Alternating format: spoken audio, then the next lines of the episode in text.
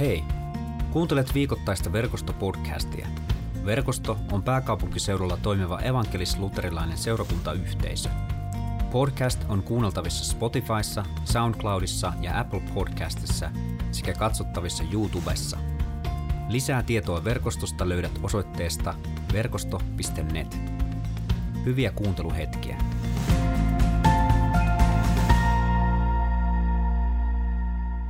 Mutta nyt mennään päivän evankeliumiteksti, joka meille tänään on Matteuksen evankeliumista, sen seitsemännestä luvusta ja sieltä jakeet 13 ja 14. Mutta tota, niin, me seuraamme siis luterilaisen kirkon, kirkkovuoden tekstejä ja yleensä evankeliumitekstiä, josta sitten, sitten pohdimme näitä elämän suuria kysymyksiä. Tänään meille on tällainen teksti annettu. Jeesus sanoo, Menkää sisään ahtaasta portista. Monet menevät laveaa tietä, mutta se vie kadotukseen. Miten ahdas onkaan se portti ja kapea se tie, joka vie elämään, ja vain harvat löytävät sen. Siinä on Jumalan sana, se mitä kuulimme, ja nyt sitten seuraa semmoinen ihmisen yritys pohtia ja miettiä, että mitä nämä ikiaikaiset sanat voisivat meille merkitä tänään, tässä ja nyt. Ja kohtele kuulemaasi sen mukaisesti. Ihan alkuun semmoinen retorinen kysymys. Voit sydämessäsi siihen vastailla. En odota kenenkään ääneen vastausta, mutta onko elämäsi varrelle tullut sellainen tilanne, jossa olet kokenut, että joku hengellinen auktoriteetti tai joku jollain tapaa kristillinen taho on suorasti tai epäsuorasti antanut ymmärtää, että sinun uskosi ei riitä. Että se, miten sinä hahmotat näitä uskon kysymyksiä, on jollain tapaa vajaa tai jopa väärä. Ja on jäänyt se tunne, että on hyvin selvästi tullut ilmi se, että sinä et ole meitä täällä sisällä, vaan sinä olet heitä tuolla ulkona. Tällainen kysymys mutta palataan sitten saman tien sinne 2000 vuoden taakse, kun Jeesus Nasaretilainen kulki näitä, näitä polkuja, tai ei nyt ihan näitä Munkkiniemen polkuja, mutta siellä, siellä Palestiinan ja Israelin alueen polkuja, niin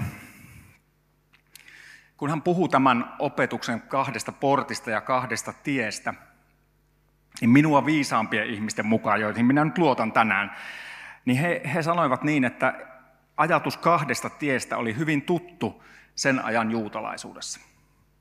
Eli oli, oli muitakin opettajia, jotka kertoivat maailmasta, jossa on kaksi erilaista tietä.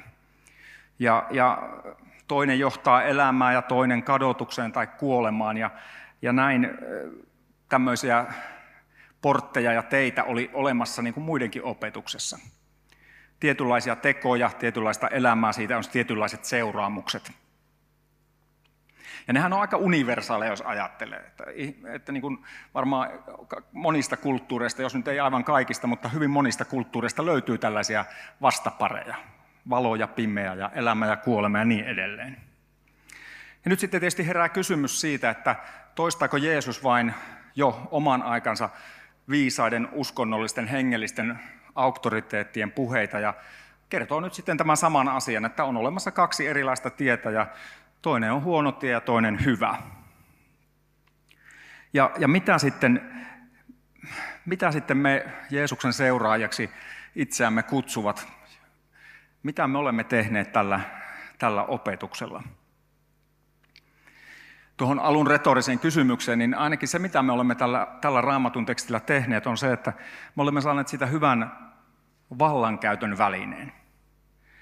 Erilaiset kirkot, seurakunnat, herätysliikkeet ja yhteisöt ovat hyvällä tavalla voineet rajata porukan.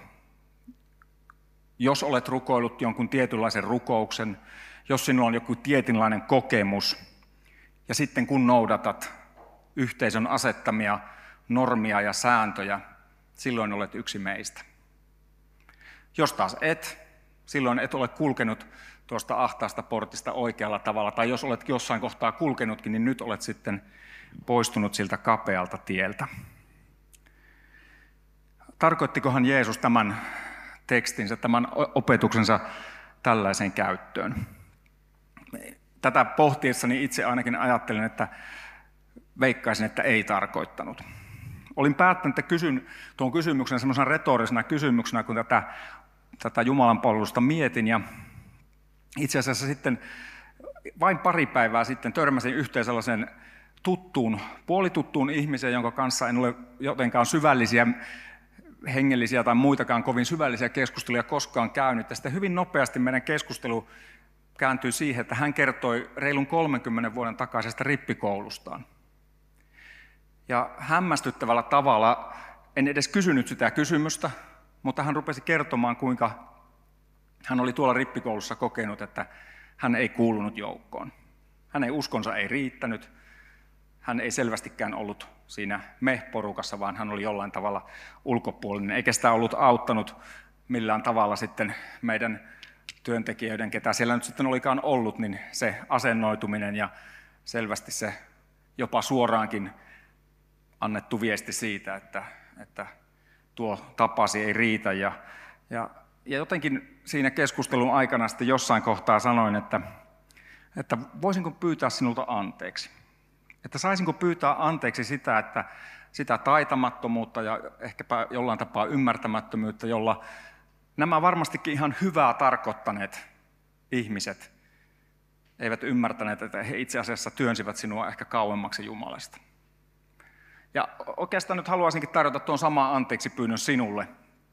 Täällä Munkkiniemen kirkossa tai sitten siellä, mistä tätä katseletkaan tai kuunteletkaan, niin jos koet, että sinua on syyllistetty, on sanottu, että sinä, sinä et riitä, sinun uskosi ei riitä, niin, niin haluaisin pyytää anteeksi sitä taitamattomuuttamme, jota me, meissä usein on. Tämä raamatun kohta on vuorisaarnassa ja teille, ketkä raamattua, jos enemmän tiedätte, niin se on oikeastaan se semmoinen Jeesuksen opetuksen keskeinen kulmakivi. Siellä Jeesus antaa ikään kuin oman ohjelmajulistuksensa, kuinka elää Jumalan valtakunnassa ja Jumalan valtakunnan kansalaisena. Ja muutama, jos pikkusen katsoo taaksepäin sitä vuorisaarnaa, niin Jeesus sanoo useita kertoja tällaisen sanaparin. Teille on opetettu, mutta minä sanon teille. Ja hän sanoo, että teille on siellä vanhan testamentin aikana opetettu, mutta minä sanon teille. Eli hän jotakin sanoo ikään kuin, että teille on kerrottu jotakin, mutta nyt minä kerron teille sen, miten se oikeasti on. Ja ajattelinpa sitä, kun tätä mietin, että olisiko tässä jotakin samanlaista. Jeesus käyttää monien hyvin tuntemaa vertausta kahdesta tiestä, portista, ja sanoo, että teille on kerrottu, että tällaisia ne ovat, mutta minä sanon teille. Ja sitten kun katsoo tuota ajatusta portista ja tiestä, niin mielenkiintoisella tavalla ne esiintyvätkin pari kertaa, niin esiintyy sitten muualla Jeesuksen opetuksessa, joissa hän molemmissa liittää niihin sanat minä olen. Itsessään siinähän olisi jo saarna aihe tai opetuksen aihe, että, että tuo minä olen on sieltä vanhan testamentin se, kuinka Jumala ilmoitti itsensä Israelin kansalle sille, sinne, minne Jumala alkoi ilmoittaa sitä omaa suunnitelmaansa ihmiskuntaa ja koko luomakuntaa varten, niin hän sanoi, että minä olen. Ikään kuin kaiken olemisen perinnäinen olemus on Jumala. Ja kun Jeesus sanoo tämän minä olen, sä voit lukea niitä useita Johanneksen evankeliumissa, niin hän ottaa jumalallisen arvovallan ja auktoriteetin. Ja Jeesus sanoo yksinkertaisesti, minä olen portti, tai minä olen lampaiden portti. Kaksikin eri kertaa. Sitten hän sanoo, minä olen tie. Monille tuttuja kohtia. Ja jos lähdetään tuohon porttiin nyt ensin, otetaan porttiteoria tähän.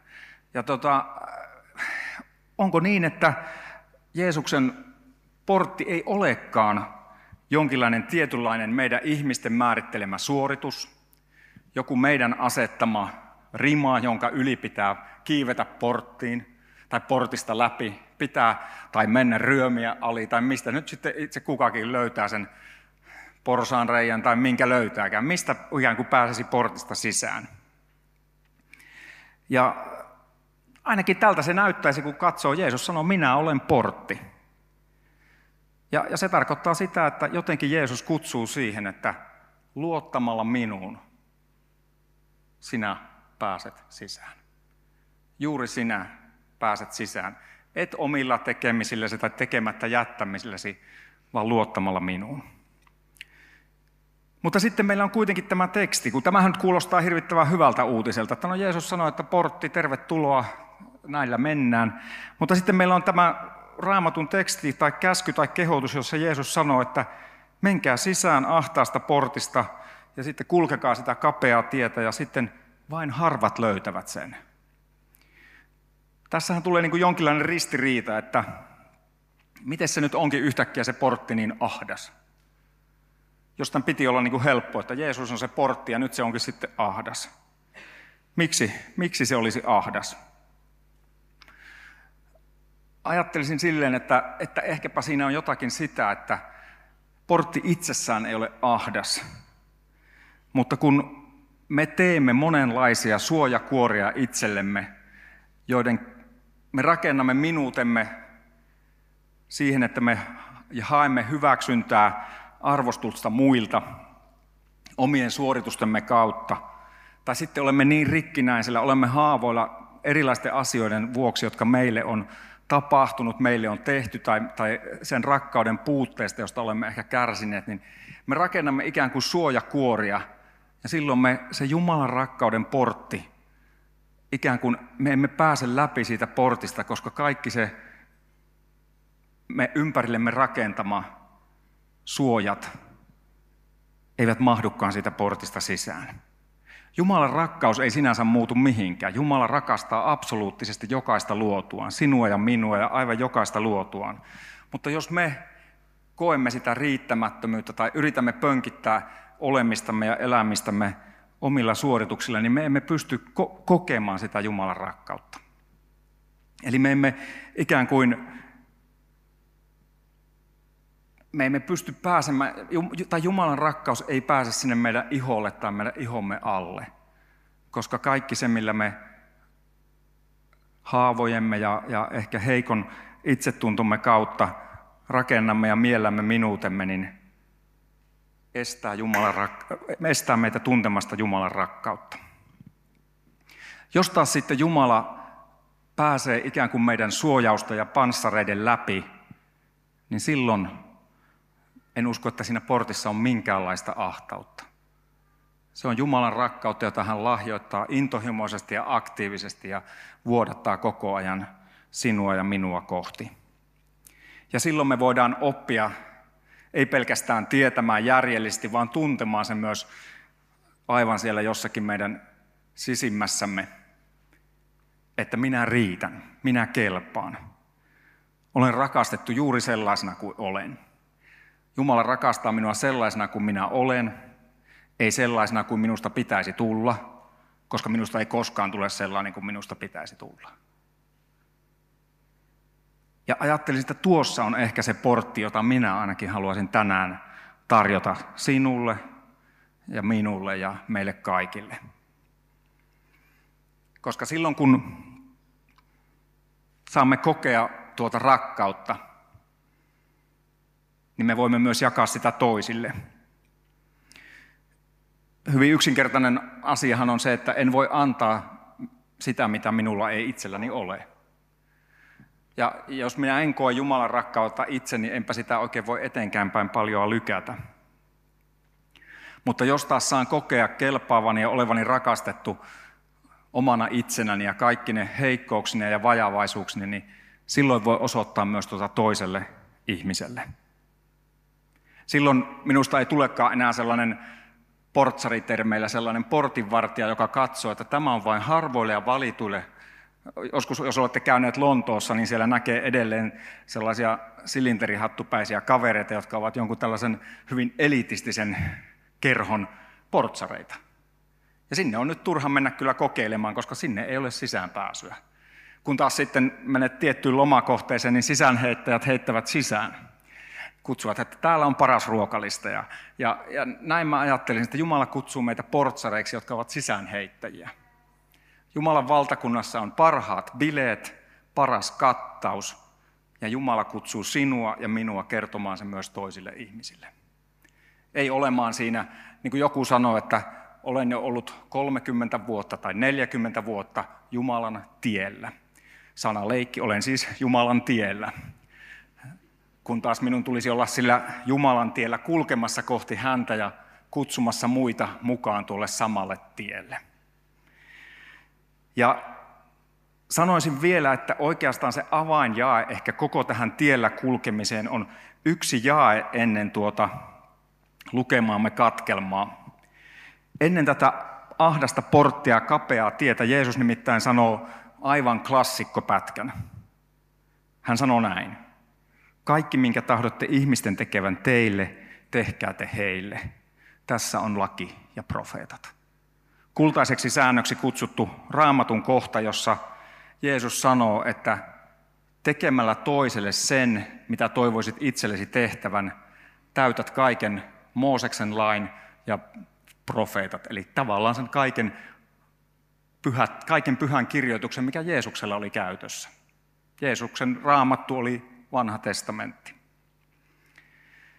Ja jotenkin uskoisin niin, että se kapea tie ei ole sitä, että me kuljemme joidenkin normien ja moraalikoodistojen ahtaassa kapealla, kapealla polulla ja varomme, ettemme mitenkään vaan horjahtaisi tuolta polulta, vaan se kapea tie on sitä, että aidosti sillä rakkaudella, jolla Jumala rakastaa sinua ja minua, me alkaisimme rakastaa toisia ihmisiä siten, kun toivoisimme itseämme rakastavan tai rakastettavan. Ja sehän asettaa meidät hankalaan tilanteeseen. On sinänsä ihmiselle on helpompi, että jos annat mulle säännöt, yritän nyt noudattaa niitä ja mennään tällä, versus se, että rakasta aina toista niin kuin toivoisit itseäsi rakastettavan.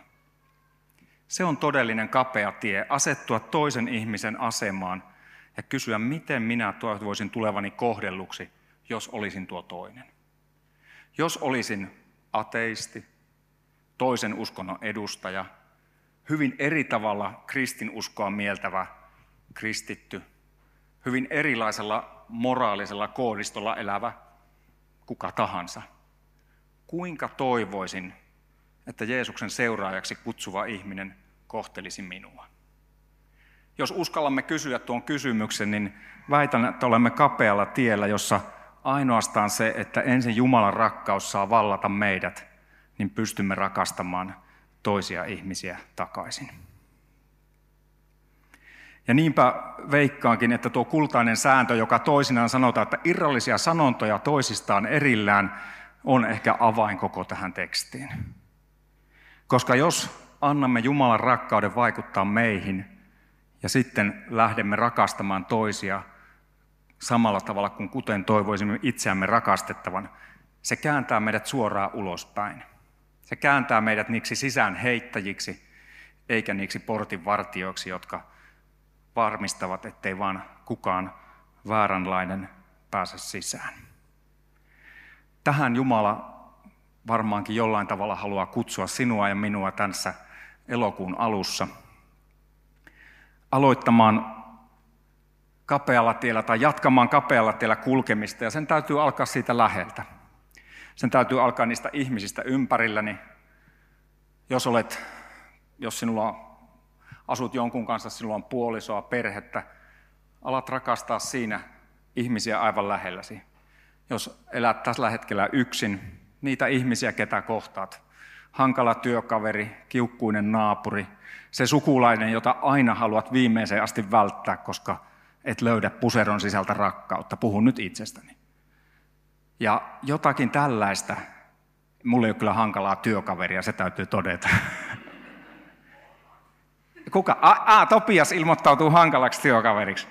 No, no, no nyt mä kerron, mä en tiedä katsoako Anoppi niitä tätä lähetystä, mutta hän kysyi minulta pari päivää sitten, että eikö sulla ole ihan mukavat työkaverit? Mä sanoin, että ei ole. Pidin pitkä hiljaisuuden, mä näin, että mummo alkaa kalpea. Sitten lopulta sanoin, että ei, kun on todella mukavat säästin hänet, että ei ihan mennyt nitrojen syömiseksi. Terveisiä sinne. Mutta näin Jumala haluaa vuodattaa iankaikkista intohimoista rakkauttansa sinun ja minun elämään, että me sillä voisimme rakastaa sitten toisia ihmisiä ja näin täyttää kaiken lain ja profeetat, niin kuin Jeesus sanoi. Silloin jotakin Jumalan valtakunnasta saa vuotaa meidän kauttamme. Jumalan rakkaus saa kohdata ensin meitä itseämme ja meidän kauttamme toisia ihmisiä. Jumala on rakkaus. Se on raamatun yksiselitteinen sanoma ja Juha Tapion sanoin, sinä taas olet, tai sinun nimesi, rakastettu on oikea nimesi ja tulee nimenäsi olemaan. Se on Jumalan rakkauden sanoma, jossa hän haluaa muistuttaa sinua ja minua ja meidän kauttamme monia. Kutsua heitä valtakuntaan. Mutta siinä emme usein onnistu ja sen tähden on hyvä jättää taivaalliselle isälle kaikki se, mikä sydäntämme painaa ja pyytää, että voisimme paremmin oppia tuntemaan ja kokemaan hänen rakkautta ja jakamaan sitä eteenpäin. Ja tehdään se niin, että rukoillaan ja jätetään, mikä meillä sitten saattaakaan sydämellä olla ja tänään siellä painaa. Rukoillaan yhdessä.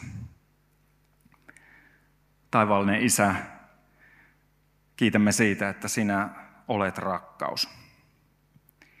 Ennen kaikkea muuta sinä olet rakkaus ja rakastat jokaista luotuasi.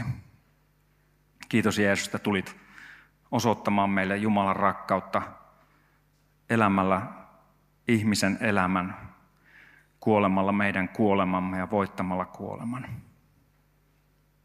Tule pyhää henki ja kohtaa jokaista meitä. Vakuuta meitä siitä, että olemme rakastettuja. Kelpaamme juuri sellaisena kuin olemme. Ja, ja samalla saamme vapaasti myös tunnustaa sen, että kun huomaamme epäonnistuneemme ja että elämä ei ole mennyt niin kuin Strömsössä, niin me saamme jättää sen sinulle ja sinä et ole vihainen, vaan aina annat anteeksi. Tässä hetkessä haluamme tunnustaa sinulle Jumala, että ajatuksin sanoin, teon ja laiminlyönne olemme rikkoneet sinua, lähimmäisiämme ja luomakuntaa vastaan ja sen vuoksi pyydämme sinulta anteeksi. Kuule myös tässä hiljaisessa hetkessä, jos jotakin sydämellämme erityisesti painaa ja jätämme sen sinulle nyt.